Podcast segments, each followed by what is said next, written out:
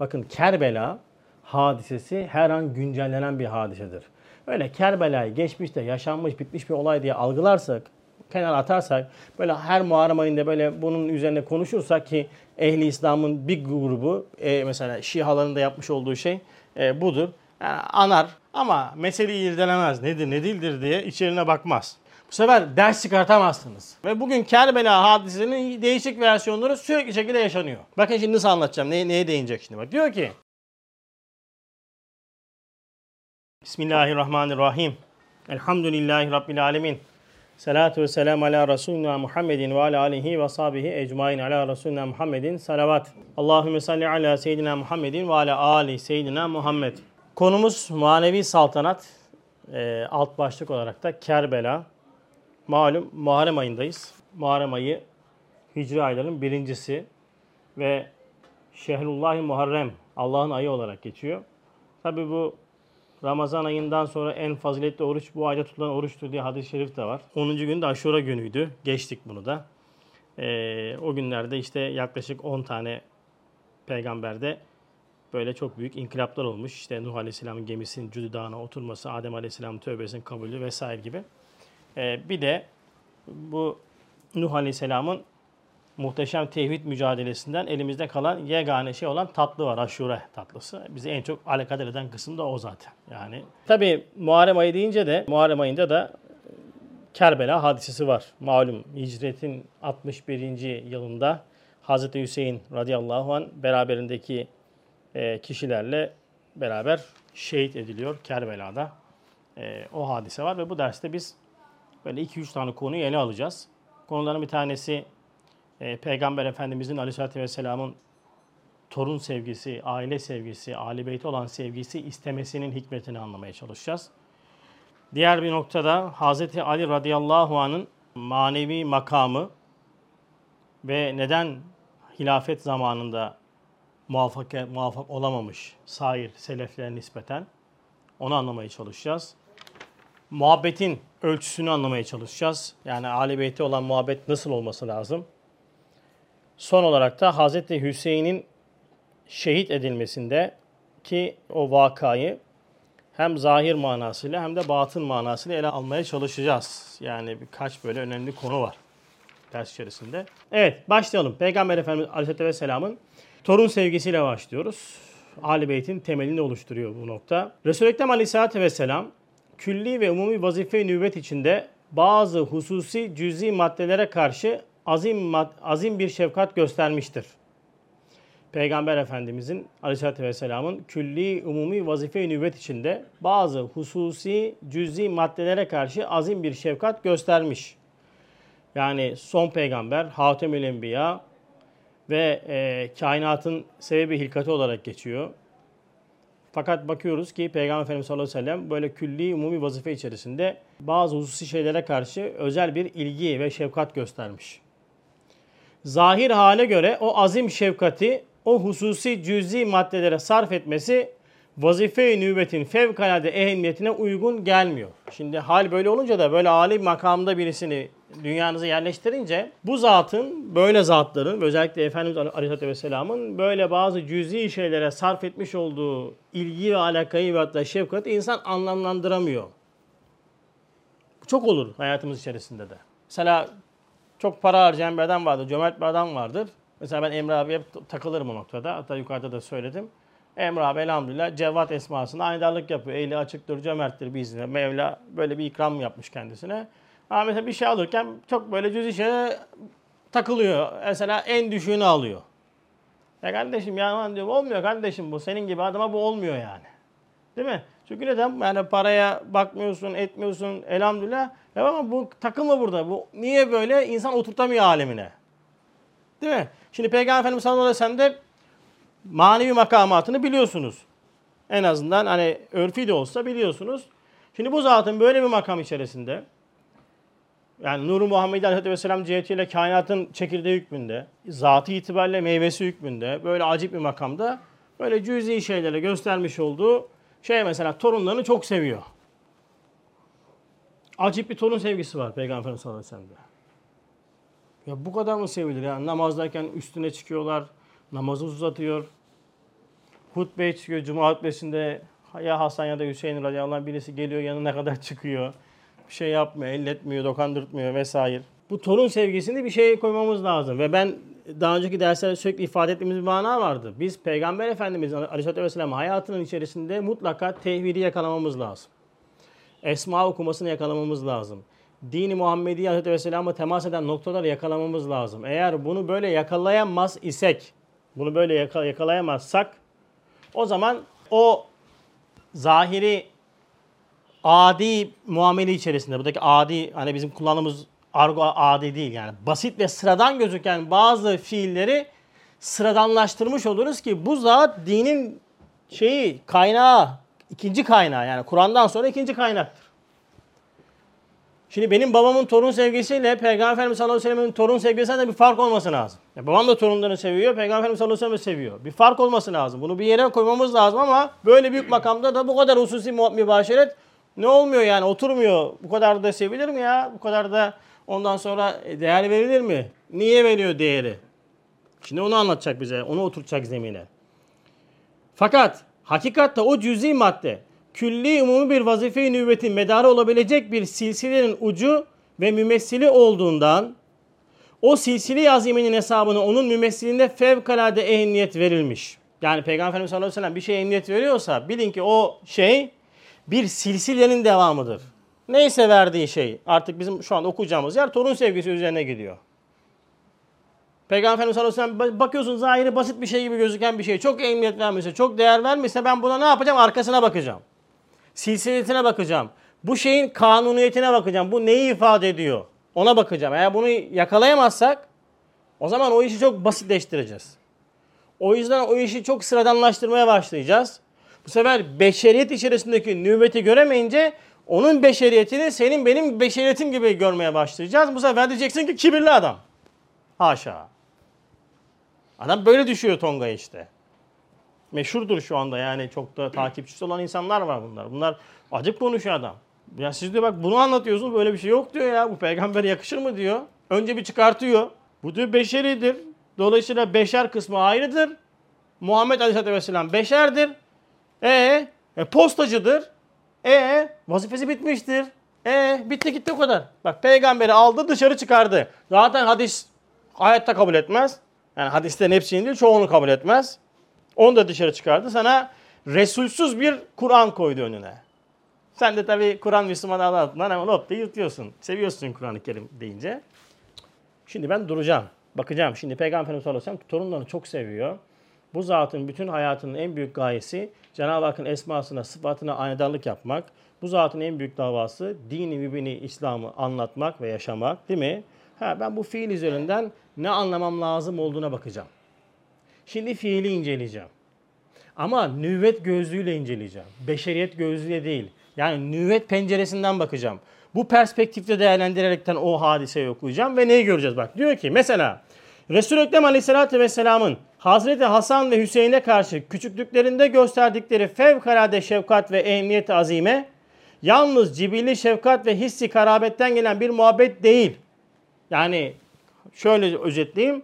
Peygamber Efendimiz sallallahu aleyhi ve sellem'in torunlarına göstermiş olduğu sevgi benim babamın torunlarına göstermiş olduğu gibi sevgi gibi değil. Çünkü benim babamın torunlarına göstermiş olduğu sevginin çoğunluğunda benim torunum benim oğlumun çocuklarıdır, benim neslimdir, benim devamımdır, babamın ismidir, işte oğlumun ismidir. Böyle bir enaniyet var, bir benlik var, bir mana ismi var. Çoğunlukta öyledir ekset itibariyle.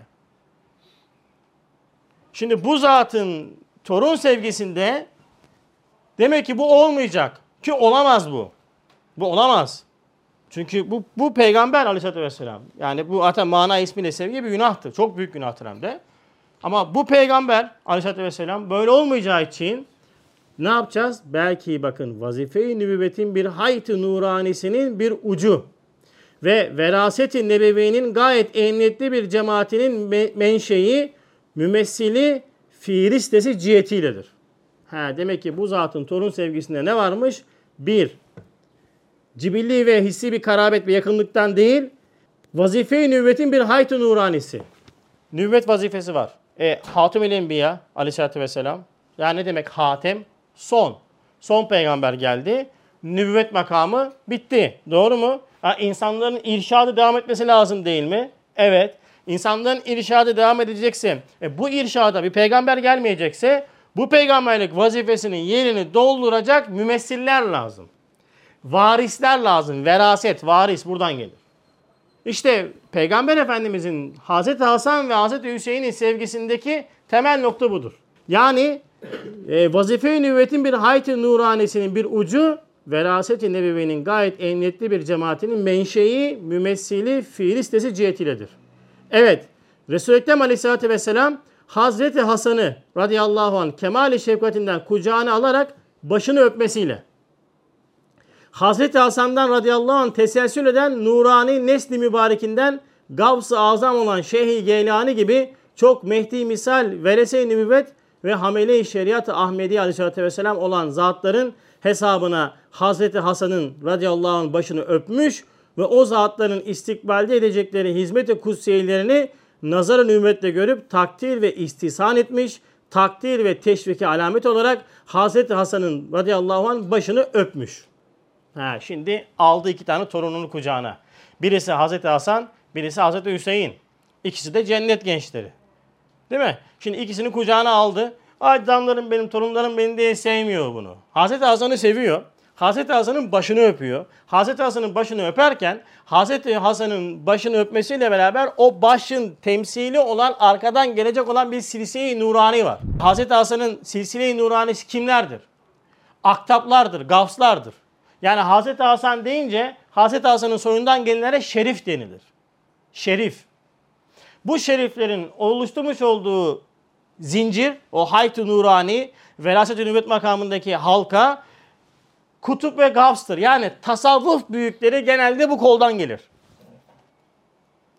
Mesela bunların zirve isimden bir tanesi Gavs-ı Azam'dır. Abdülkadir Geylani Hazretleri. Bu silsileden gelir.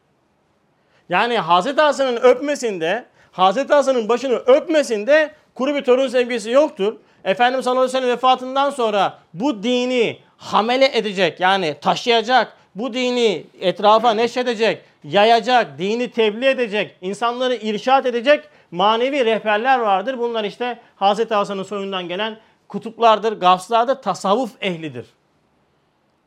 O Şah Nakşibendleri de koyun bunun içine, Mevlana Hazretleri'ni de koyun, hepsini koyun yani. Bu tür, bu şey, bu buradan geliyor. Bu koldan geliyor. E şimdi Hazreti Hüseyin var. Şimdi Hazreti Hüseyin'e bakmak lazım. Hazreti Hüseyin'e karşı gösterdikleri fevkalade emniyet ve şefkat Hazreti Hüseyin radıyallahu an silsile-i nuraniyesinden gelen Zeynel Abidin, Caferi Sadık gibi eğimme-i alişan ve hakiki verese-i nebevi gibi çok mehdi misal zevat-ı nuraniyenin namına ve din İslam ve vazife-i risalet hesabını boynunu öpmüş, kemali şefkat ve emniyetini göstermiş. Şimdi Hazreti Hüseyin'in soyundan gelenler de seyitler oluyor. Ve bunlar da imamdır. İşte bu imamlar da bizim cami imamları değil ha. İmam, imam çok farklı bir kelime. Yani imamlık çok âli bir kelime. Biz çok basite indirdik bunu artık. Yani pespaye oldu imamlık vazifesi. Şey, ismi. Yani o kadar kötü oldu ki yani buna maalesef din görevlileri adı altında kendini böyle e, adlandıran güruh da bu ihaneti yaptığı gibi işte malum örgütün de mahrem imamları diye acip bir şey çıkar, kavram çıkardılar. O da gitti. Yani mahrem imam. İmamın mahremi mi olur? İmam imamdır yani. İmam önder demektir. Şialar da imam değil mi? İman akidelerindendir yani Şialarda. İmamlar kimlerdir? 12 imam diye bilinen yine Hazreti Ali'nin soyundan gelen ve çok ondan sonra ümmete mehdilik yapmış tabiri caizse yani hidayet vesilesi olmuş imamlar gelir. Hazreti Hüseyin'in neslinden. Yani Hazreti Hüseyin'in neslinden gelen imamlar yani mesela bu isim zirve isim kimdir burada? Zeynel Abidin'dir. Mesela Zeynel Abidin deyince akan sular durur. Çok büyük bir zattır ya. Çok fitne zamanında, karışıklık zamanında gece gündüze bin rekat namaz kılıyor. Acayip yani seccat diye lakabı. Biz mesela işlerimiz olduğunda fardan kılarız değil mi? Tak tak hızlı bir şekilde. Ki sahabe mesleğinin en büyük hususiyeti budur. Yani sahabe mesleğinde tefekkür ve ibadet iç içedir ve asla birbirinden ayrılmaz. Mesela bir şimdi sahabe mesleği takip ettiğimizi iddia ederiz Nur, Nur camiası olarak. Ben şimdi bakıyorum kardeşlerimin özellikle genç kardeşlere söyleyeyim. Büyükler alınmasınlar. Alınırsa çok durumuma değil. Ondan sonra sahabe mesleğini takip ediyorsan ibadet ve ubudiyet şuurun zirvede olacak kardeşim. Yani kıl beşi, yaşı karıştırma işiyle sahabe mesleği olmaz. Yani ibadetini arttıracaksın. İbadet netice verecek. Yani tefekkür ve okumaların ibadetine kuvvet verecek, ibadetin içini dolduracak, ibadetini arttıracak.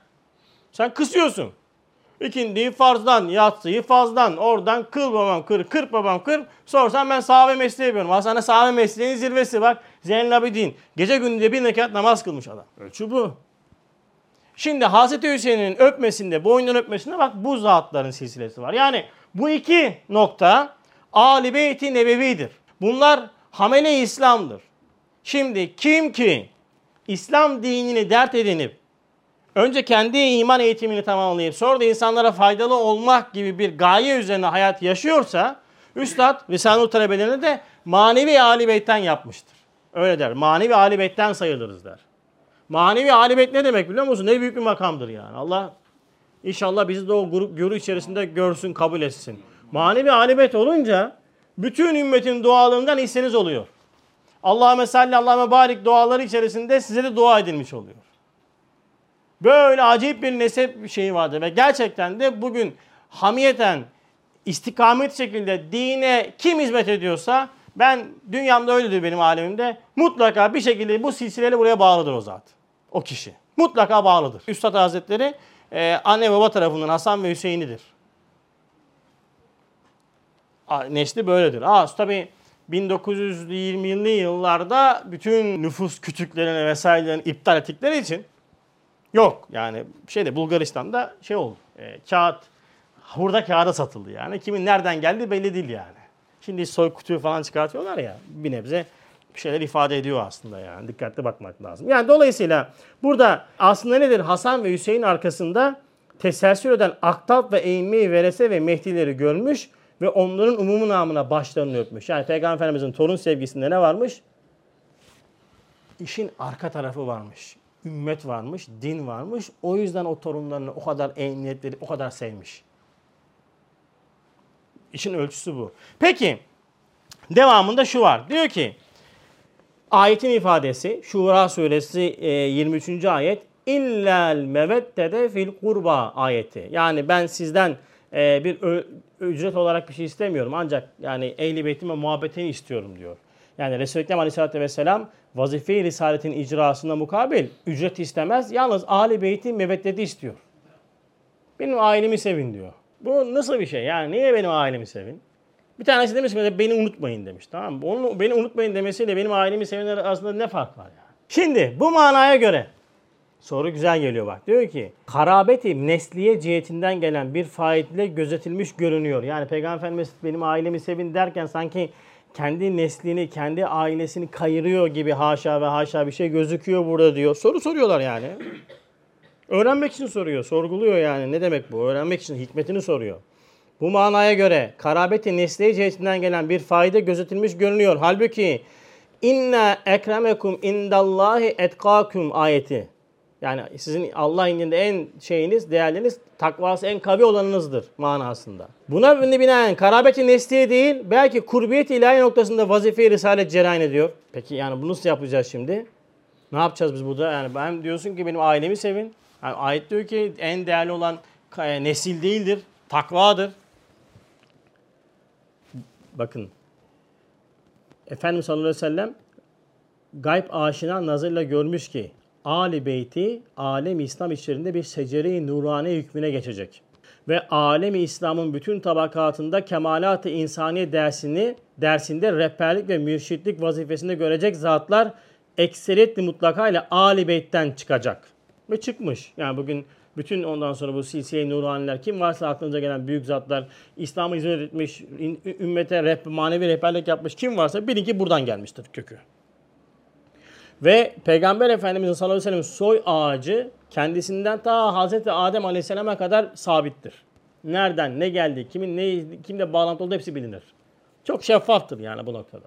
Şimdi ve insanlık alemine yani Peygamber Efendimiz sallallahu aleyhi ve sellem sonraki tabi'in ve tebe tabi'in döneminden sonra başlayan bu hizmet sektörü diyelim hizmet alanında yani tasavvuf yolundan tutun tecdit metoduna kadar ondan sonra ilmi kelam noktasında birçok imam, birçok manevi mürşit, birçok manevi ondan sonra alim zatların hepsinin aslı Ali Beyt'e dolayısıyla Hazreti Fatıma ve Hazreti Ali'ye dayanır. Dolayısıyla Peygamber Efendimiz Aleyhisselam'ın manevi neslidir.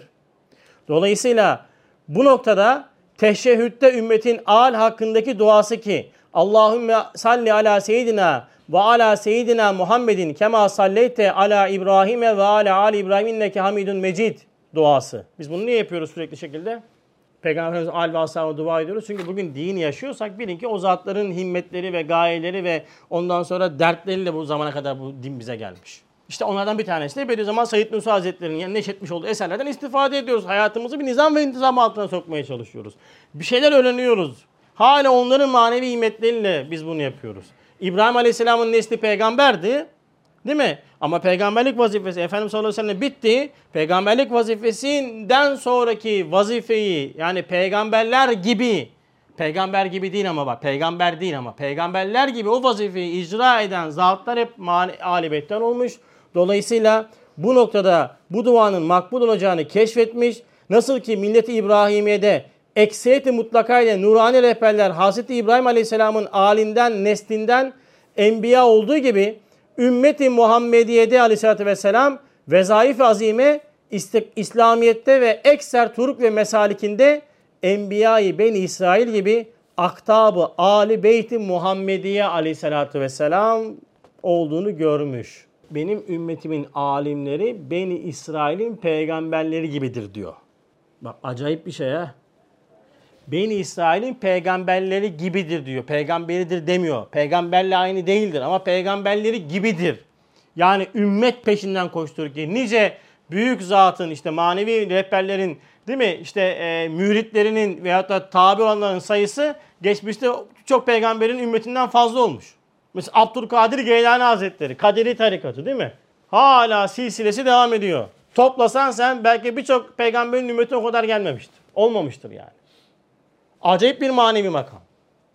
Halen tasarrufu devam eden zatlar var. Halen manevi tasarrufu devam ediyor. İşte Bediüzzaman Said Nursi Hazretleri'nin talebeleri işte. Bizler de o günün içerisindeyiz elhamdülillah. Şimdi bak hala devam ediyor. Nice peygamberin bu kadar ümmeti olmamış. Dolayısıyla bu silsileyi gördüğü için Peygamber Efendimiz sallallahu aleyhi ve sellem Ali Beytine muhabbetini istiyor. Saygıyı istiyor. Çünkü senin Ali Beyt'e göstereceğin saygı Dolayısıyla Ali Beyt üzerinde gözüken, aynasında gözüken Peygamber Efendimiz'e, Peygamber Efendimiz Aleyhisselam aynasında gözüken Kur'an'a, Kur'an'ın ondan sonra hakikati olan Cenab-ı Hakk'ın kelamullahına ve Cenab-ı Hakk'a göstereceğin saygıdır. O yüzden sen aileye saygı göstermiyorsun aslında. Saygının o saygının arkasında farklı manalar yatıyor. Yoksa karabetten gelen, aile sevgisinden gelen bir şey değil. O yüzden Efendimiz sallallahu aleyhi ve sellem ne buyurmuş? Size iki şey bırakıyorum. Onlara temessük etseniz, onlara bağlansınız necat bulursunuz. Birisi Kitabullah, biri Ali Beytim. Birisi Kitabullah, biri Ali Beytim. Bakın Kitabullah anlamanın yegane yolu Resulullah Aleyhisselatü Vesselam'dır.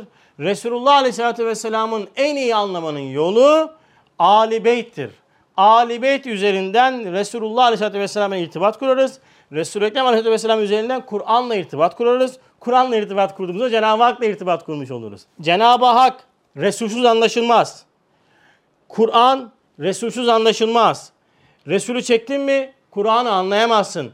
İyi bir Resul anlayışı ancak Kur'an'la olur. Kur'an'la Resulü iyi senkronize ettiğimiz zaman ki bunu yapmamız lazım. Hadis-Kur'an ilişkisi böyle ele alınması lazım. Maalesef çok kopuk, çok uzak şu anda. O yüzden hadis düşmanları çıkıyor. Ondan sonra garip garip şeyler çıkıyor. Kur'an ve hadis senkronizasyonunu yapamadığımızdan dolayı şimdi e, bir grup Resulsüz Kur'an dava ediyorlar. Farkında olmadan bizler de onlara karşı Kur'ansız Resul davası gidiyoruz. Farkında değiliz ama bunun.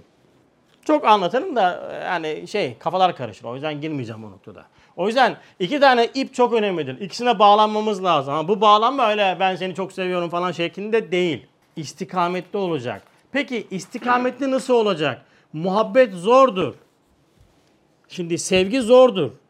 Eğer sevgi dikkatli e, kullanılmazsa, muhabbet kullanılmazsa e, sen söyle seni uçuruma götürür. Şimdi bak sormuş diyor ki mektubatta sayfa 107'de soruya bak şimdi. Şimdi Ali Beyt'i sevin dedin. Tamam seviyoruz. Bu sevgi içerisinde Ali Beyt'i muhabbeti Kur'an emrediyor. Hazreti Peygamber Aleyhisselatü Vesselam'ı çok teşvik etmiş. Okuduk işte. Kur'an emrediyor. Şura suresi 23. ayet. Peygamber Efendimiz sallallahu aleyhi hadise söylüyor. Doğru mu? Doğru. E şimdi o muhabbet Şialar için belki özür teşkil eder. Çünkü ehli muhabbet bir derece ehli sekirdir. Niçin Şialar hususan Rafiziler o muhabbetten istifade etmiyorlar? Belki işaret-i nebevi ile o farklı muhabbetten mahkumdurlar. Şimdi sevin demiş, seviyoruz.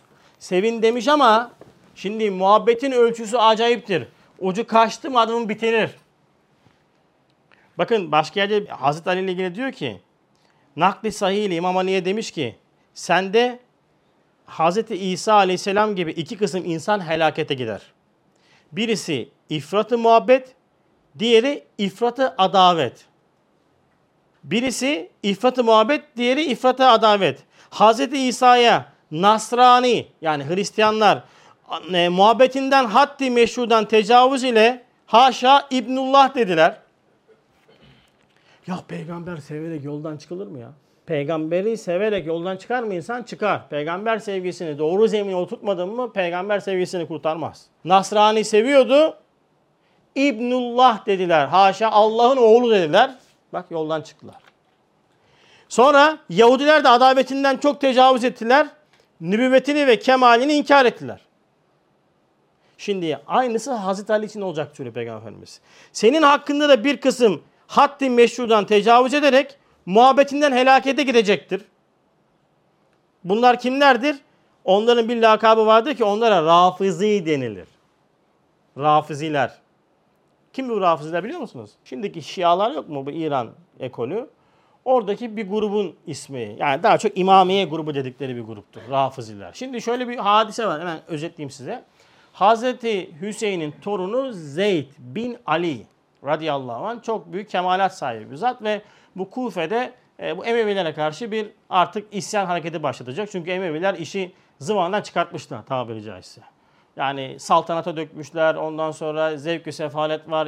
Dinden uzaklaşmalar var. İşte Ehl-i Beyt'te aşırıcı bir kim var. Yani cuma hutbelerinde Ehl-i Beyt'e küfrediyorlar adamlar yani. Böyle acayip bir düşmanlıkları var.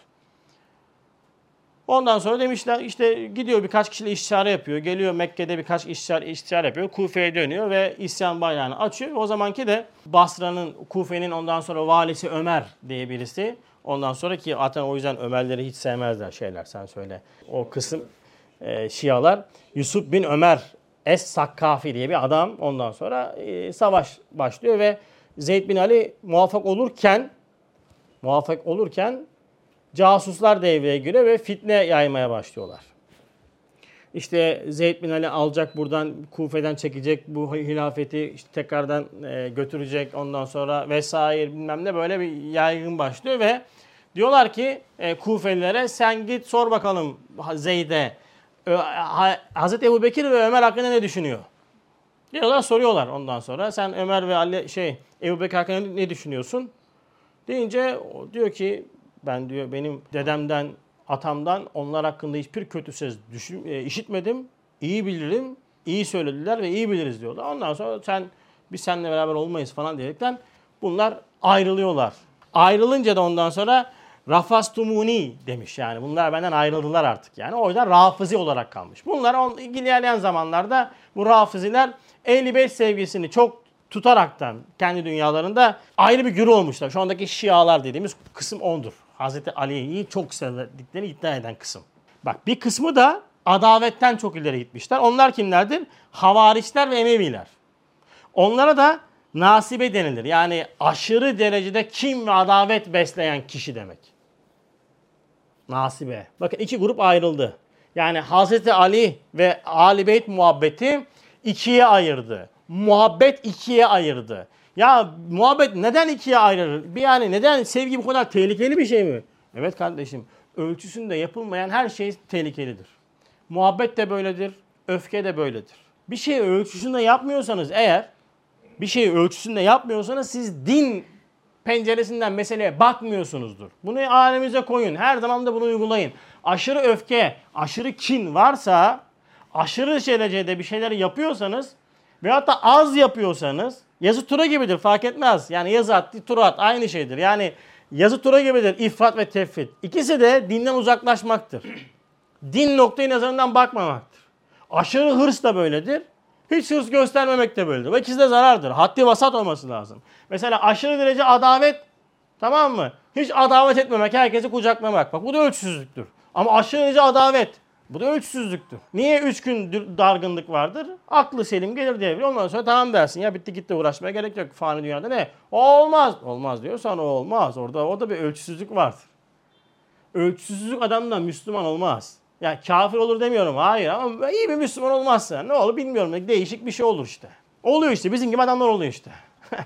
Olay bu. E, muhabbet de böyledir. Eğer sen muhabbetini istikamet üzerine bina edemedin mi sıkıntı. Nasıl olacak peki muhabbet? Şimdi Ali Beyt'e olan muhabbete neden insanlar helak oluyorlar?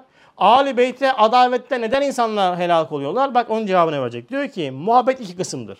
Biri manayı harfiyle yani Resulü Ekrem Aleyhisselatü Vesselam hesabına Cenab-ı Hak namına Hazreti Ali ve Hasan ve Hüseyin ve Ali Beyt'i sevmektir. Manayı harfiyle. Yani zahire göre değil, o şahsa göre değil, o şahsın temsil etmiş olduğu makama göre kişiyi sevmek. Yani ben Ali Beyt'i, Hazreti Ali'yi, Hazreti Hasan'ı, Hazreti Hüseyin'i, onun neslini seviyorum. Nasıl seviyorum? Manayı harfiyle seviyorum. Dolayısıyla neden? Onlar Resulü Aleyhisselam'ın hesabına seviyorum. Cenab-ı Hak namına seviyorum. Dolayısıyla bu muhabbet Resulü Ekrem Aleyhisselatü muhabbetini ziyadeleştirir. Cenab-ı Hakk'ın muhabbetine vesile olur. Şu muhabbet meşrudur. İfratı zarar vermez, tecavüz etmez. Başkalarının zemmini ve adavetini iktiza etmez. Ölçü bu. Bu muhabbetle seveceğiz. Sevmemiz lazım. Peki ikinci muhabbet ne? Yani insanları helak eden muhabbet manayı ismiyle muhabbettir. Yani bizzat onları sever. Bizim çocuk sevgimiz de böyle olabiliyor. Dikkat edin. Oğlum benim, aslanım benim, yiğidim benim, dokanmayın. Sen bağıramazsın benim oğluma. Benim kırmızı çizgim, mor çizgim falan bunlar varsa senin o çizgilerini darmadan ederler merak etme. Kader bir şekilde indirir o çizgileri. Senin sevgin ismanay harfiyle olacak. Allah nam ve hesabına seveceksin. Benim diye sevmeyeceksin. Benim diye sevmiş olduğun çocuk sevgisi çocuk sevgisi değildir o. O ilahtır senin için artık. İlahtır. Bak hep bunu her, her şeyi uygulayın. İşe uygulayın, kendinizi uygulayın. Ee, ne seviyorsanız, neye bağlanmışsanız, eşiniz, neyiniz varsa o şey artık senin için ilah ulaşmaya başlar. Ondan bir şey alıyorsun sen ona tapmaya başlıyorsun mana şeyle, ismiyle. Mana ismiyle muhabbettir. Yani bizzat onları sever. Hazreti Peygamber aleyhissalatü vesselam'ı düşünmeden Hazreti Ali'nin kahramanlıklarını, kemalini, Hazreti Hasan ve Hüseyin'in yüksek faziletlerini düşünüp sever. Hatta Allah'ı bilmese de peygamberi tanımasa da yine onları sever. Size hatırlatıyor mu bunlar bir şey? Tamam söyletmez. Çünkü kahraman. Çünkü gerçekten de şecaat kahramanı Hazreti Ali. Allah'ı tanımıyor, peygamberi tanımıyor, Hazreti Ali'yi sevdiğini iddia ediyor. Kim? Gelin ben size göstereyim. Göstereyim size. Bir kısım Alevi vatandaşlarımızın vaziyeti bu. Bir kısım. Sen benden fazla Alevi olamazsın ki. Hazreti Ali, Ali Beyti en kemal manada sevecek olan benim Kur'an Müslümanıdır. Budur. Sende Allah inancı yok, peygamber itikadı yok. Sen Hazreti Ali'yi ve onun neslini seveceğini, sevdiğini iddia ediyorsun. Tamam mı? Bak diyor ki bu sevmek Resulü Ekrem Aleyhisselatü Vesselam'ın muhabbetine, Cenab-ı Hakk'ın muhabbetine sebebiyet vermez. Hem ifrat olsa başkalarının zemmini ve adavete iktiza eder. Bunu kullanarak ne yapıyor? Başkalarına adavet besliyor. Onların zemmetmeye başlıyor. Bakın bununla ilgili lemalarda geçen bir nokta var. Ehli sünnet Alevilerden ziyade Hazreti Ali'nin radıyallahu anh taraftarıdırlar. Ehli sünnet yani kendini Kur'an ve peygamberin getirmiş olduğu metotla anlamlandıran ve eğiten kişiler Hazreti Ali'nin hakiki taraftarlarıdırlar. Bütün hutbelerinde ve dualarında Hazreti Ali'yi layık olduğu senayı ile sena ile zikrediyorlar. Hususen ekseriyeti mutlaka ile ehl sünnet vel cemaat mezhebinde olan evliya ve asfiya onu mürşit ve şahı velayet biliyorlar. Böyle bilmiyor muyuz? Biliyoruz. Elhamdülillah. Aleviler hem Alevilerin hem ehl sünnetin adavetine istihkak kesmeden haricileri mülhitleri bırakıp ehli hakka karşı cephe almalıdırlar. Hatta bir kısım Aleviler bakın ehli sünnetin inadına sünneti terk ediyorlar. Namaz kılmıyor Hazreti Ali sevdiğini söylüyor. Bakın her sahabenin kendine ait hususi vasıfları vardır ama her sahabenin ortak vasıfları vardır. Bazı ortak vasıflar içerisinde öne çıkan sahabeler vardır. Fetih suresinin sonunda bizim lekat sadakallah diye okuduğumuz ayetin e, sonunda değil mi sonlarında bu vasıflar zikredilir. Mesela ayette geçer. Vellezine Bismillahirrahmanirrahim. Vellezine me'ahu. Onunla beraber olanlardan maksat Hazreti Ebu Bekir radıyallahu anh olarak ifade edilir. Değil mi? Eşit da'valer küffar dan maksat Hazreti Ömer olduğu zikredilir. Ruhama'u beynehum ayetindeki maksat Hazreti Osman olduğu ifade edilir. Terahum rukkan succada ayetindeki maksat Hazreti Ali radıyallahu anh olduğu ifade edilir. Ne demek terahum rukkan succada? Onları sen e, secdede ve rükuda görürsün. Hazreti Ali'nin en büyük vasıflarından bir tanesi ibadettir, takvadır, ilimdir. Hazreti Ali budur. Şimdi sen Hazreti Ali'yi sevdiğini iddia edeceksin ama namaz kılmayacaksın. Olur mu? Sen bunu Alevilik diyebilir misin? He haşa Hazreti Ali bizim yerimize namazımızı kıldı. Haşa Allah Allah niye benimkini kılmadı? Yani ne ya senin ne özelliğin var yani senin namazını kılıyorsa benimkini niye kılmadı? Seninle ne alakası var? Bizimki kılaydı? Sonra İslamiyet'te ibadetler şahsi olduğunu ve Peygamber Efendimiz Aleyhisselam'ın Hazreti Ali'nin hanımı olan Hazreti Fatıma'ya sürekli şekilde ey Fatıma kızın namazını kıl. Babam peygamberdir diye güvenme diye hadiste ikaz ettiğini bilmiyor musun? E Hazreti Fatıma Hazreti Ali'nin sen söyle eşi değil mi? Hazreti Hasan'ın ve Hazreti Hüseyin'in de annesi değil mi? Ali Beyt'in başı değil mi? Bu iki Ali Beyt'in başı Hazreti Ali ve Hazreti Fatıma ibadete ve namaza bu kadar düşünürken sen namazı terk edip namaz kılmayıp Hazreti Ali'yi sevdiğini nasıl iddia edebiliyorsun? Ve beni Ali düşmanı olarak nasıl gösterebiliyorsun Allah aşkına? Hadi sen iddia ediyorsun, yalancısın. Beni nasıl Hazreti Ali'ye düşman olarak gösteriyor? Alevi düşman olarak gösteriyorsun. Alevilik istiyorsan Alevi benim. Ben hakiki Aleviyim. Korkmayın bunu söyleyin. Alevilik budur işte. Sen maalesef dini kendi ideolojinle yorumlayıp ortaya garip bir şey çıkarmışsın. Bunun adına da mezhep deme dedirtmeye çalışıyorsun. Biz Aleviyiz mezhep olması lazım. Uygulamalarına bakıyorum ben senin. Kadın erkek beraber sema yapıyorsun. Çalgı çalıyorsun, dans ediyorsun. Buna diyorsun ki bu ibadettir. Yok böyle bir ibadet. Ya sen bunu bu yok böyle bir şey kardeşim. Dinde böyle bir şey yok. Ya bunu devlet kabul ediyor. Ben devletin kabul ettiğini etmiyorum kardeşim. Allah Allah devlet din değil ki. Ölçüm benim Kur'an'dır, sünnettir. Sen de ki biz böyle bir uygulama yapıyoruz. Bir lokaldir burası de. Tamam fark etmez. Hiç karışmam ben sana. Saygı da duyarım. Çal oyna bana ne. Ama bunu dine bağladığında, bunu Hazreti Ali'ye bağladığında ben senin karşına çıkarım. Hazreti Ali'nin bir vasfı nedir? Evet. Bakın. Şimdi bu Alevilerin bir kısmının iddiası şudur. Alevi ve Rafizilerin, Şiaların bir iddiası şudur. Hazreti Ali radıyallahu anh biliyorsunuz şecaat kahramanıdır. Hak namına bir dakika geri adım atmaz. Bir an geri adım atmaz. En yakın arkadaşlarına kılıç çekmiştir. Haklı olduğu davada adım at, geri adım atmaz. Nefis hesabına da bir hareket yapmaz. Kendine tükenen kafiri kesmemiştir. Doğru mudur? Hazreti Ali budur. Doğru mu? Şimdi Hazreti Ali radıyallahu an tamam mı? Hazreti Ömer ve Hazreti Ebu Bekir zamanında ne yapmış? Bunlara Şeyhülislamlık yapmış. Kadılık yapmış. Yani din dairesinin başkanı olmuş. Yani bu zatların himayesi altında hizmet etmiş. Doğru mu? Tarih bunu şey yapıyor.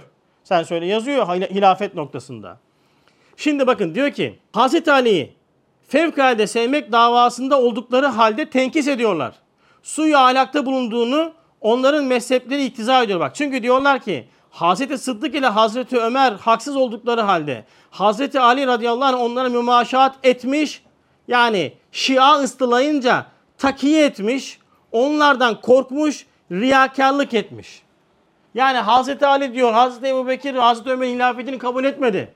Ama diyor takiye yaptı kabul eder gibi gözüktü. Haşa. Bak şimdi acaba böyle kahramanı İslam ve Esadullah ünvanını kazanan sıddıkların kumandanı ve rehberi olan bir zatı riyakar ve korkaklık ile ve sevmediği zatlara tasannukerane muhabbet göstermekle ve 20 seneden ziyade havf altında, korku altında mümaşaat etmekle, haksızlara tebayeti kabul etmekle muttasıf göstermek ona muhabbet değildir. O çeşit muhabbetten Hazreti Ali radıyallahu anh teberri eder. Direkt kendilerini kendi davalarıyla kendilerini çürütüyorlar. Devamlı diyor ki işte ehli hak mezhebi hiçbir cihette Hazreti Ali radıyallahu anh tenkis etmez. Suyu ahlak ile itham etmez. Öyle bir harikayı şecaate korkaklık isnat etmez. Ve derler ki Hazreti Ali radıyallahu anh Hulefai Raşidini hak görmeseydi yani kendi önceki hilafeti hak görmeseydi bir dakika tanımaz itaat etmezdi. Demek onları haklı ve racih gördüğü için gayret ve secaatini hak perestlik yolunda sarf etmiş. İşte Alevilik budur. Hazreti Ali budur. Gerisi senin uydurduğun Ali'dir o. O Ali'dir zaten. Hazreti Ali değildir. O resimdeki de Ali'dir. Her sene değişen böyle bir resim var ya o Ali'dir. Yani garip bir fotoğraftır o. Kim uydurdu? Ben Ali değildir o. Hazreti Ali değildir yani o Ali'dir. Biz o Ali'yi sevmeyiz. Biz Hazreti Ali'yi severiz. Bu Hazreti Ali budur işte. Bunu sevmeyen bir adam zaten Müslümanlıktan, tezgahından geçemez. Tezgahından geçemez Müslümanlığın ya. Bu kadar nettir yani. Peki Hazreti Ali bu kadar iyi, bu kadar ondan sonra makamı büyük. Ya niye e, muvaffak olamadı? Bir de insan aklına bu soru geliyor değil mi? Ben de size soru sorduruyorum ki Mahsus'tan aklınıza gelsin. Ben çok düşünecek, düşünmemişizdir muhtemelen. Şimdi değer desen diyor. Hilafet-i İslamiye noktasında İmam-ı Ali'nin fevkalade iktidarı, harikulade zekası, yüksek liyakatiyle beraber seleflere nispeten muvaffakiyetsizliği nedendir. Değil mi? Şimdi Hazreti Ebu Bekir'e bakıyorsun. Tamam bir devletleşme oldu. Hazreti Ömer'e bakıyorsun. Zaten fütühatın kralı oldu yani. Hazreti Osman'ın bir durum muhafazası var. Son dönemlerde bir karışıklık başlıyor. Hazreti Ali radıyallahu anh'a sıra gelince de bu zatın bu kadar ilmi dehası, ilmi derinliği, ibadette takvası vesaire noktaları bu kadar zirvedeyken bu zat bütün hilafet içerisinde en az muvaffakiyete ulaşmış kişi. Bu bir tezat gibi gözüküyor değil mi? Değil mi normalde? Zahirde, zahirde öyle yani. Şimdi el cevap. Bakın bu cevap çok önemli. O mübarek zat siyaset ve saltanattan ziyade daha çok mühim başka vazifelere layık idi. Tekrar okuyayım. O mübarek zat siyaset ve saltanattan ziyade daha çok mühim başka vazifelere layık idi. Eğer tam muvaffakiyeti siyasiye ve tamam saltanat olsaydı şahı velayet ünvanı manidarını bir hakkın kazanamayacaktı. Halbuki zahiri ve siyaseti hilafetin pek çok fevkinde manevi bir saltanat kazandı. Üstadı kül hükmüne geçti. Hatta kıyamete kadar saltanatı manevisi baki kaldı. Evet. Şimdi geldik kilit bir noktaya. Şimdi bu zat saltanat zahirde, hilafette muvaffak olamamış. Değil mi? Olamamasının birçok hikmeti vardır Allah alem. Ama Üstad çok önemli bir noktayı nazara verdi. Dedi ki şimdi önce bir siyaseti öğrenmemiz lazım. Bakın İslamiyet'te siyaset var mıdır yok mudur? Var mıdır? E, Üstad diyor Euzu billahi mineşşeytani ve siyaset.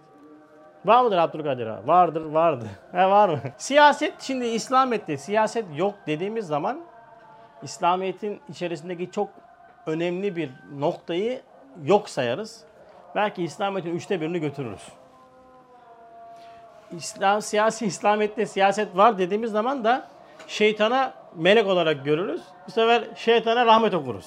Acayip bir şey. Evet, bu da siyaseti ayıracağız demek ki. Siyaset dediğimiz kavramı siyasette ayıracağız. Siyaseti İslamiye var. Siyaseti hazıra var.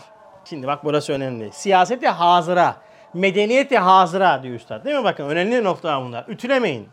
Bak gömleğinizi ütüleyin. Bak ben aşağıdayken gömleğimi ütüledim. Bak jilet gibi gömlek değil mi? Ütüle gömleği. Pantolon ütüle. Ama abi kelimeler ütüleme Allah rızası için. Hazıra diyorsa bir ekstra bir şey yani hazır bu zamanki siyaset diyor yani. Şimdi siyaset İslamiye ikiye ayrılır. Önce oradan başlayalım. Bir siyaset vardır, İslamiyet'te siyaset vardır. İslami siyaset İslami ikiye ayrılır. Siyaseti idariye, siyaseti maneviye. Siyaseti idariye, siyaseti maneviye. siyaseti idariye, siyaseti İslam'a göre yapılır. Yani e, Abdülkadir'in söylediği gibi e, Hazreti Ebu Bekir gibi, Hazreti Ömer gibi, Hazreti Osman gibi, işte Osmanlı'nın bir dönemi gibi yapılır. Muvaffak da olunur. Ömer bin Abdülaziz gibi yapılır, muvaffak da olunur. Makbuldür, zordur ama önemlidir ve vardır. Siyaset idariye. Bütün bu siyasetlerin üzerinde bir siyaset daha vardır. Manevi siyasettir. Manevi siyaset, siyasi manevi diyorum ben buna. Benim uydurduğum bir cümle, kelime. Siyaseti maneviye, belki de geçer. Siyaseti manevi ne demektir? Bakın siyaseti maneviyenin hizmet alanı dardır. Böyle. 20 kişi, 10 kişi. Bir post vardır. Post manevi bir makam olarak anlayın bunu. Buradan sen insanları irşat edersin. İşte bak irşat ediyoruz birbirimizi. Hakaiki üzerinden irşat ediyoruz. İrşat edersin. Buradan çıkan bireyler siyaseti idariyede vazife aldıklarında büyük makamları dolduran büyük insanlar olurlar ve zarar da vermezler. Ama sen hiçbir zaman siyaseti maneviyi, siyaset idarede adam yerleştireyim, benim adamlarım olsun, kadrolaşayım diye yapmazsın. O ayrı mesele. Siyaseti maneviyi adam yetiştirir, ümmete adam yetiştirir, cemaatine değil. Ümmetine adam yetiştirirsin sen. Yani haramı, helali, fıkı, fıkı ekberi, hakaik imani ciddi şekilde ders verirsin. Bu insan gider mesela atıyorum e, tarım komparatifi başkanı oldu. Aklıma gel nereden geldiyse. O, o başkan oldum. Ben orada ben İslami bir hüviyet içerisinde hareket ederim. Hakka girmem. Herkese eşit davranırım. Bak ne oldu? Orası kurtarıldı. Orası kurtarıldı. Piyasayı kurtardı. Gel yer kurtarılmış olur kişiyle. Kişi bazlı olur bu. Ama siyasi maneviyede en büyük önem şudur. Siyasi maneviye, siyasi idariyenin inkişafına, fütuhatına zemin hazırlar. Sen burayı boş bırakırsan siyasi idareyi kesinlikle ele alamazsın. Hiçbir zaman muvaffak olamazsın. Hiçbir zaman fütuhat yapamazsın. Belki genişlersin. Genişledikçe büyürsün. Büyüdükçe için boş olur. Boş aldıkça da zarar görmeye başlarsın. Hem toplum olarak hem bireysel olarak. Aynen. Geçer ama oraya geçilmek için uğraşmazsın sen. Şimdiki örgütün yaptığı gibi. İşte e, bu bizden olsun. Bakan bizden olsun. E, Genelkurmay bizden olsun. Bu bizden olsun. Böyle bir şey yok yani. Sen dersin ki karım sen dini iman eğitimini verirsin. O adam çıkar ister hakim olur, ister savcı olur, ister belediye başkanı olur. Bir şey o seni hareket etmez. O almış olduğu eğitime göre o makamı doldurur. Eğer bunu yapmazsan bu sefer bu siyasi maneviyi boş bıraktığınızdan da o zaman yetişecek olan nesiller de büyük makamlara gelir.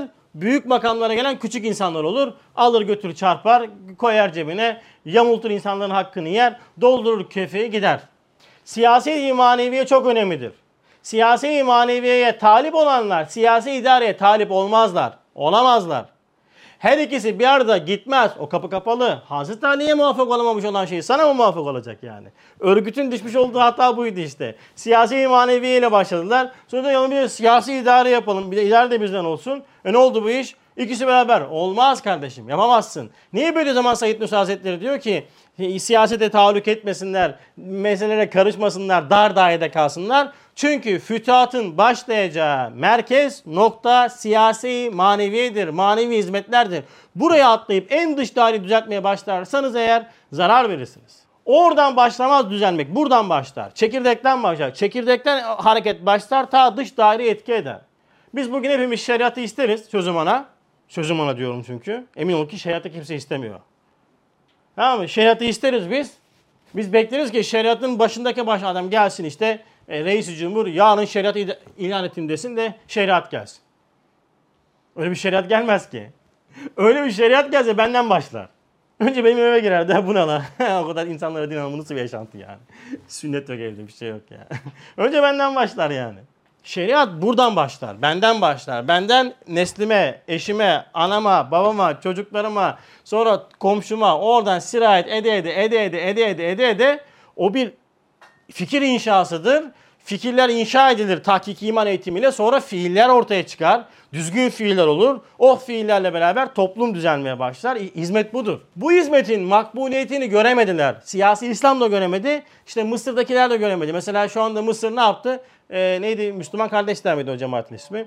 Ee, onun başındaki Seyit Kutup işte e, Bediüzzaman demiş ki zamanında ya bu adam iğneyle kuyu kazıyor. Böyle hizmet olmaz ya. Böyle yani gireceksin siyasete gireceksin atılacaksın falan. Atıldığında ne oldu? İşte bak seni tıktılar hapislere. Baş, başındakileri astılar. Darmadağın ettiler. Seni sildiler attılar. Bak hiçbir adın namın duyulmuyor. Bir zaman Said Nursi Hazretleri'nin açmış olduğu iman hizmeti hala devam ediyor. Siyasi manevi esastır. Ve saltanat, saltanatla bunun meczi aynı anda olmaz kardeşim. Sen siyaseti siyaset eline bırakacaksın. Manevi siyasette içerisinde orada hizmetine bakacaksın. Konumunu bileceksin. Neye talipsin? Onu bil. Konumunu bil ya. Nerede durmak istiyorsun sen? Ne olmak istiyorsun? Hem bunu olayım hem onu olayım. Olamazsın. Manevi saltanat da böyledir. Maddiyatta saltanat sahibi olacağım. Maneviyatta da saltanat sahibi. Öyle bir dünya yok. Hiçbir şeyden keyfinden e, ödün vermeyeceğim. Hiçbir fedakarlığı yapmayacağım. Ya bir de manevi saltanat sahibi olacağım. Öyle bir dünya yok. Öyle bir tarikat olsanız beni çağırın. Yok böyle bir tarikat yani. Böyle bir yöntem yok. Yani ikisi bir arada gitmiyor kardeşim. Bediüzzaman Said Nursi gitmediğini bildiği için de demiş ki bu kapıyı zorlamayın ya. Ya siyasi idareye karışmayın ya. Siz manevi hizmetlerinize bakın. Siyasi maneviyenize bakın. Siyasi maneviyede yetiştirdiğiniz ciddi nesiller, ondan sonra tefekkür ehli insanlar, tahkik ehli insanlar toplum içerisinde geniş dairede bulundukları makamlarda iyi işler yapacaktır. Makamlar için uğraşmayın siz. İnsanları yetiştirmek için uğraşın diyor. İşin özü budur. Hazreti Ali buna talipti. Hazreti Ali evet zahirde bir muvaffak olamadı idari siyasi idariyede ama siyasi maneviyede öyle bir muvaffak oldu ki bugün nice idari siyasi idaredeki adamların adı namı unutuldu ama onun hala nesli dualar anılıyor. Manevi saltanat böyledir yani. Manevi saltanat böyledir. Yani bunu buna talip olmamız lazım. Kendi maneviyat sahamızda da böyledir yani. Her şeyin dibini yaşayacağım en üst seviyede. Rahatımı, lüksümü, e, bütün imkanları böyle rahat rahat, geniş geniş davranacağım.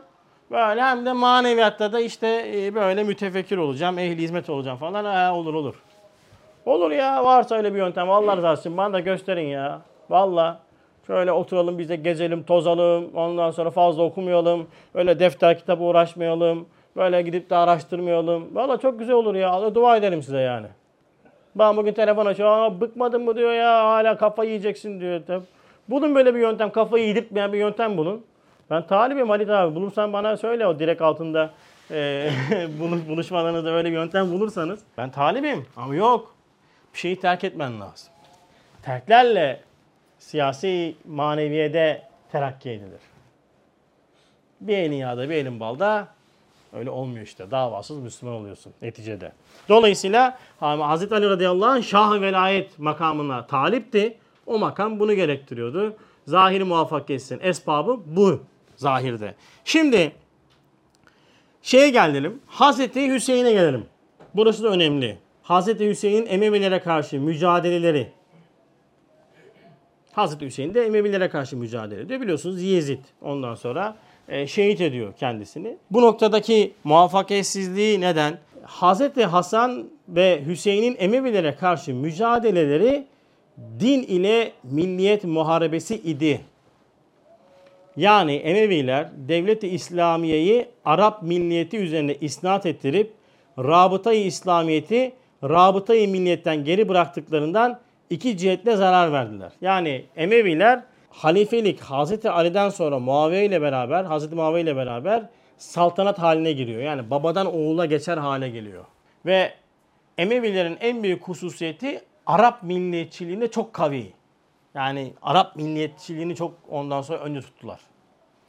Zaten bu menfi milliyet ar- aramıza öyle bir nifak atmış ki alem İslam'ı kemirip duruyor yıllardan beri. Kimse de ondan sonra bunun karşılığı duramıyoruz. Yani Kur'an Kur'an ders verdiği halde innemel mümine ihvatun ayeti sarih ifadeyle müminler kardeştir dediği halde öyle bir bölmüşler ki mesela Kürt Türk, Arap Türk tamam mı? Böyle hatta bakın ben yeni keşfettim.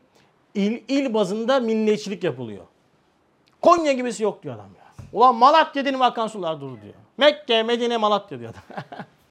Malatyalı burada. Ya milliyetçilik çok enteresan bir hastalık. Ben bunun kadar ahmakça bir hastalık daha görmedim bak he. Bunu da söylüyorum yani. Hiç hakkın olmadığı halde övünüyorsun sen. Türk, ne mutlu Türk'üm diye diyor. Şimdi ben soruyorum abim sen bunu söylüyorsun da. Neyse sen bunu söylüyorsun da. Sen Türk olmak için ne yaptın bana söyler misin? Yani 1 milyon sperm içerisinde sen yaratılmak noktasında iradeni kullanıp o spermler arasından çıkıp bir unsuriyet teklifi yapıldı da Türkleri ben seçtim diyebilir misin? Diyebilir misin abi? Ayet ne diyor? Biz sizi farklı farklı yarattık diyor. Yani seçim Cenab-ı Hakk'a ait. irade Cenab-ı Hakk'a ait. E neyin övüncünü taşıyorsun sen ya? Türkmüşsün sen. Ne özelliğin var senin? Ya nereden sen? Neye övünüyorsun sen? Hiçbir irade yok ki. Babadan kalan mirasla övünmek gibi. Çok çalıştım kadın diye babandan kaldın lan değil mi? Babandan kalması bir şey yapamazsın sen demiyor musun? Acayip bir hastalık ya. Ya İslamiyet de bakın taban tabana zıt bir şeydir yani. Emeviler bunun üzerine inşa ettiler işte.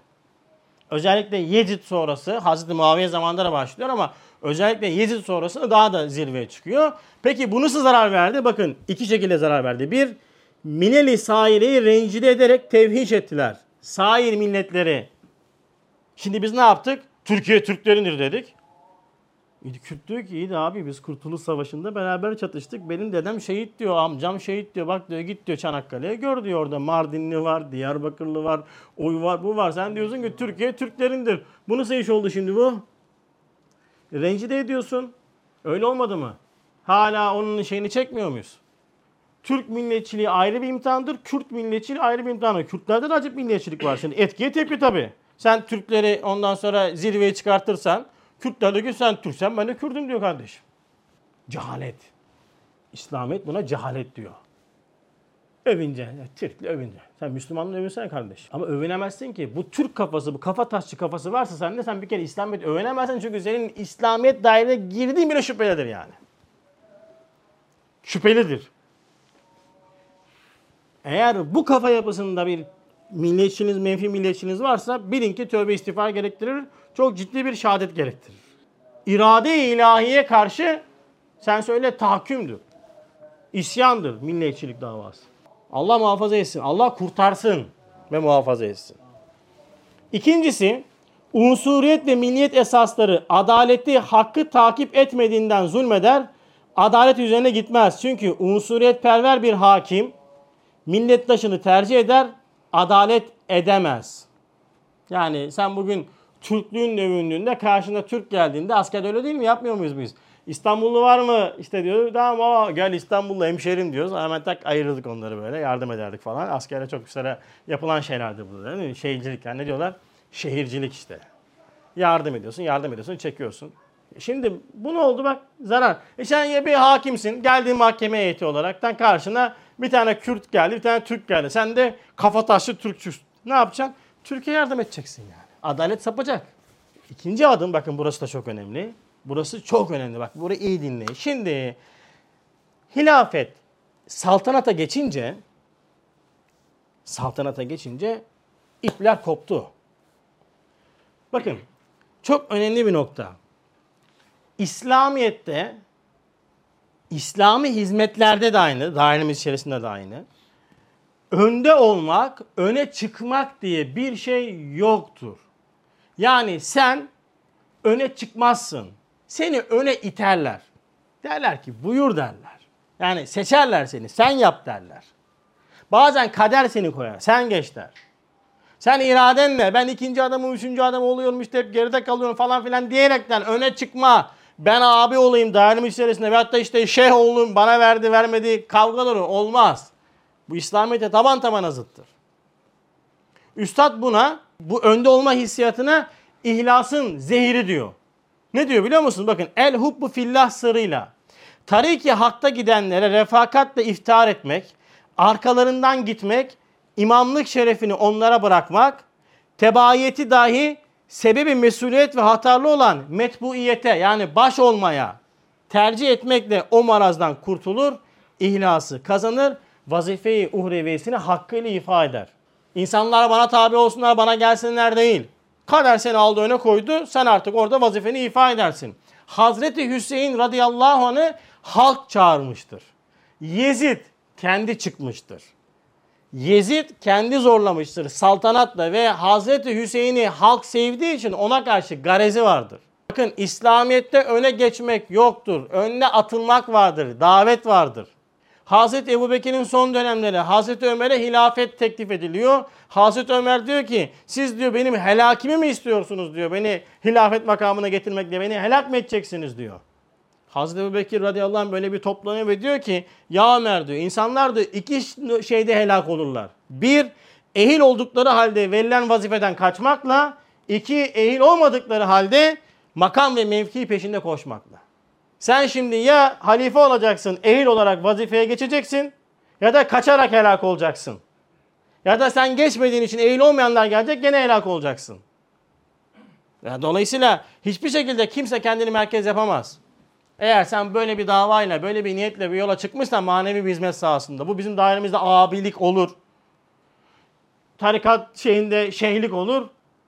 Senin gideceğin yegane yol e, yegane ondan sonra netice Allah muhafaza ıslah etmezsen cehennemdir. İhlas yoktur. İhlas olmayan yerde biter iş. Dolayısıyla Yezid ve Hazreti Hüseyin arasındaki mücadelenin bir veçi de budur yani. Peki ya şimdi Hazreti Hüseyin mübarekti de niye şimdi aralarında böyle bir şey oldu ve şehit oldu? Yani yine muvaffak olması lazımdı. Yani şehit olmaması lazımdı. Bak şimdi soruyor ki diyor ki bu kadar haklı ve olduğu halde neden muvaffak olamadı? Hem neden kader ilahi, rahmet ilahi onları feci bir akıbete uğramasına müsaade etti? Şimdi bakın el cevap. Bu cevabı al. Bakın Kerbela hadisesi her an güncellenen bir hadisedir.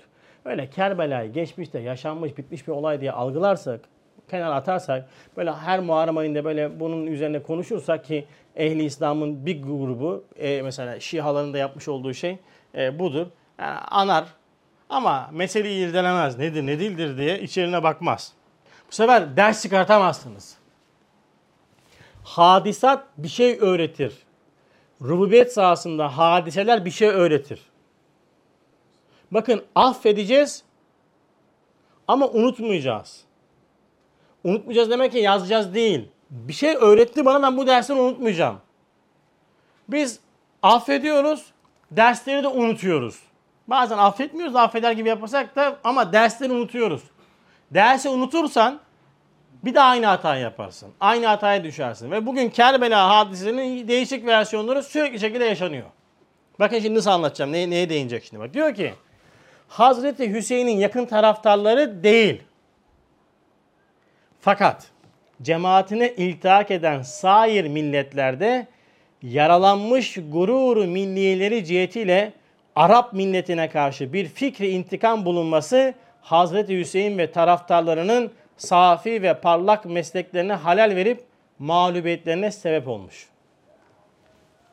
Şimdi bak burası önemli. Ne dedi? Hazreti Hüseyin'in yakın taraftarları değil. Fakat cemaatine iltihak eden sair milletler. Başkaları. Bunlar neden girmişler? Emeviler ne yapıyordu? Arap milletçiliği yapıyordu. Bunların milletleri başka. Arap değiller bunlar. Şimdi biz intikam almamız lazım Emevilerden. E kim ne alacağız? Hazreti Hüseyin'in kılıcı var ya. Hazreti Ali'nin torunu. Bununla girdik mi biz intikamımızı alırız diyorlar ve o cemaate iltihak ediyorlar. O nurani cemaate iltihak ediyorlar. Hazreti Hüseyin'in yanına geliyorlar. Sahi milletteki insanlar. Ve ondan sonra e, fikri intikam girince, his devreye gelince koca bir dava mahvoluyor ve Hazreti Hüseyin ve taraftarların o Ali davasına da zarar veriyorlar. Şimdi buna ne anlayacağız biz? Bakın cemaatin keyfiyeti çok önemli. Hazreti Hüseyin'in yakın taraftarları davayı biliyordu. İhlaslıydı. Hak dava için çıktılar. Ama cemaatine iltihak eden sair milletler kadroya katılınca cemaatin de tadını bozdular. Ya ne demek bu bizim dairemiz içerisinde? Gel abicim gel herkes bana gelsin. Bana kuvvet versin. Gelin abi çok olalım işte beraber olalım diyorsun. Herkes alıyorsun içeri. Kemiyet artıyor, keyfiyet düşüyor. Kemiyet arttıkça sen birebir ilgilenemediğinden dolayı davanın ana hatlarını ve usulünü, metodunu öğretemediğinden dolayı senin cemaatin büyüyor. Senin cemaatin büyüyor ama sair milletler içeri giriyor. Yani senin eğitemediğin başka bozuk niyetli insanlar içeri giriyor ve senin cemaatinin tadını, senin cemaatinin kutsi davasını bozuyor, zarar veriyor. O yüzden keyfiyet önemlidir, kemiyet değil. Yani ben alacağım Muhammed Hoca'yı eğiteceğim. Muhammed Hoca'ya metodu öğreteceğim. Halil'i alacağım eğiteceğim. Bir bir bir bir bir bir eğiteceğim. Kaliteli bir birliktelik ortaya çıkartacağım. İşte Bedir'deki 300 kişi gibi. 300 kişi gibi kaliteli bir birliktelik ortaya çıkaracağım. Ama gel Muhammed Hoca olsun sen ne olursa olsun bana gel ya kuvvet ver. Benden ol, çok olalım, bir olalım, beraber olalım. Böyle e, sloganlarla çok güzel sloganlardır bunlar. İnsan hoşuna gider. Ha, herkes gelsin kardeşim. Bizim herkese kapımız açık. Ne lan burası? Dingonlar mı herkes gelsin? Yok abim. Ben Mevlana değilim ya gelme. Git Konya orada. Yok abi gelme.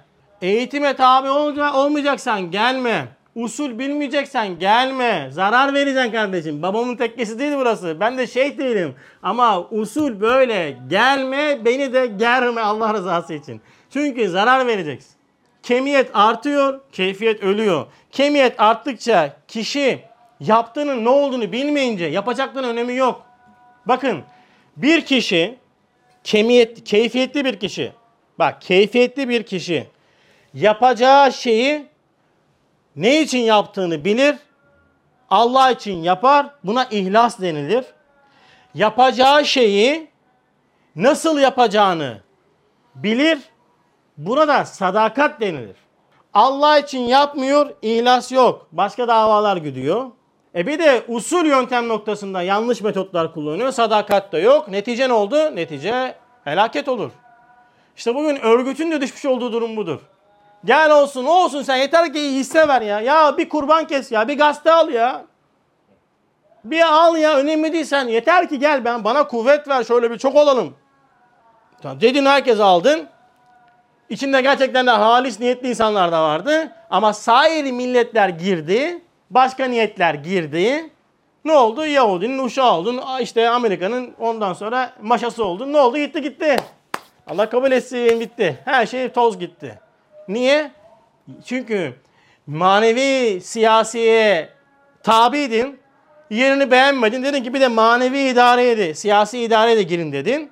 Aldın yaptın çorba oldu bu işler. Ondan sonra sana yedirirler mi pastayı? Hazreti Ali'nin muvaffak olamadığına sen mi muvaffak olacaksın kardeşim? Niye 3 3 ayırıyor iman şeriat değil mi? Hayat diye. Niye de hepsini ben bir anda yapacağız? Yap, yapamazsın ki. Olmaz. Dairemiz içerisinde bakın çok önemli nokta bu. Abiler bizi helak eden hep budur işte. Sair milletler. Ne demek bu? Eğitimine, metoduna tabi etmediğimiz herkes sair millettir. Bu der ki Hasan abi bugün bunlar olmaz. Biraz daha az ders yap işte. Kısalt biraz dersleri der. Sen dersin ki hakaiki imaniye kardeşim bu. Bunun usulü budur. Abi şunu da yapalım ya bir para toplayalım ya insanlara yardım edelim bak insanlar aç falan der. Ayağını o kapıya koyar. Sen ayağını kapıya koydun mu bu sefer kendinle çelişmeye başlarsın. Çünkü bir kere kabul etti mi gerisi gelecek arkasından. Daha durduramayacaksın artık sen. Ya bakacaksın ama aman kalabalıklaştık be 50 kişi geldi. Elhamdülillah 60 kişi olduk 70 kişi olduk. Ama şuur sıfır. Bakıyorsun ki bir sürü adam. Üstad İstanbul Mahkemesi'nden geldiğinde bir sürü gelmişler talebeler bir sürü kalabalık. Kim bunlar demiş ya? Bunlar kim demiş böyle kızmış ya. Anladın mı bu kadar kalabalık bunlar ne işi var bu mahkemede yani? Müspet hareket. Bunlar ne işi var demiş ya bunlar kim? İstanbul'da durmamış üstad. Demiş bu da bir tane Mehmet Fevzi gibi talep olmasaydı ben İstanbul'da dururdum demiş yani. O ne demek biliyor musun? Ya ben İstanbul'a geldim beğenmedim sizin bu kalabalık ortamlarınızı yani. Niye üstad diyor küçük küçük medreselerde büyük büyük medreseler demiyor? Ya Allah aşkına çalıştır kokaini be babam. Cemiyet keyfiyet ne kadar önemlidir ya. Çokluğu artırırsın ama cemaat olamazsın. Cem olamazsın ki cemaat olasın. Hulus birliği, ihlas, samimiyet bunlar esastır. İşte Hazreti Hüseyin'in şehit olmasına sebebiyet veren şey budur. Yezid kimdir Yezid? Yezid zahir manada Hazreti Hüseyin'i ve taraftarlarını katledendir. Değil mi? Cenab-ı Hakk'ın ondan sonra laneti onun üzerine olsun derim. Ama manevi Yezid kimdir? Manevi Yezid kimdir biliyor musunuz? Cemaat içerisinde ihlasını kaybedip, samimiyetini kaybedip, hesabi, hissi davrananlardır. Sen Yezid olursun. Cemaat içinde olursun ama Yezid olursun. Bak cemaat içinde olursun ama Yezid olursun. Yani zahirde hissiyatını feda etmesin. Ondan sonra maneviyatını kılıf yaparsın. Hak dava gibi gözükürsün ama davan başkadır.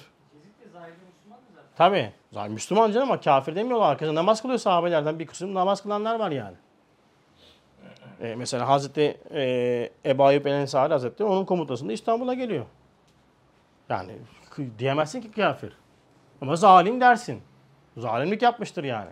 Ama onu geçsen Yezid gitti geberdi dedim. Beni alakadar etmez ne oldu. Ben dairemin içindeki Yezidleri bulmam lazım. Aynanın karşısında bir Yezid'i göreyim. Ben ne için yapıyorum? Ben sahi milletlerden miyim? Hissiyatım ne? Samimiyetim ne? Ona bakacağım.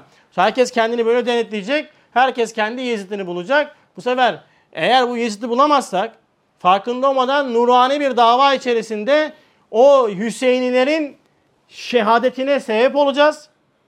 Kend, onlar şehit olacak. Ben şerit olacağım. Yani yol budur. Ya Hüseyin'i olacağız ya Yezid olacağız. Hüseyin'i ihlas, sadakat, samimiyettir. Yezid hesaptır. Önde olma arzusudur. Menfi hissiyatlardır. Hem sana hem cemaate zarar verir. Allah muhafaza etsin. Yani o yüzden bu e, Kerbela'daki bu hadise her an güncellenen bir hadisedir. Hiçbir şekilde bunu kaçırmayacağız. Ay, Bu şeyi kaçırdık mı dairemiz içerisinde de aynı sıkıntılara giriftar oluruz. Aynen güncelleniyor. Her an güncelleniyor bu meseleler. Bugün bakın hep aynıdır yani. Ya Yezid'dir ya Hüseyin'dir. Yani nice Hüseyinler Yezidler yüzünden katledilmiştir yani. Manen baktığımız zaman bunu çok net görüyoruz. Cenab-ı Hak hıfzı muhafaza eylesin inşallah hepimizi. Evet bu e, süreçte bu Kerbela'da şehit olan başta Hazreti Hüseyin ve yakın taraftarların da e, ruhuna bir Fatiha okuyaraktan dersimizi bitirelim inşallah. Subhaneke la ilme lena illa ma allamtena inneke entel alimul hakim ve ahiru davahum enilhamdülillahi rabbil alamin el Fatiha.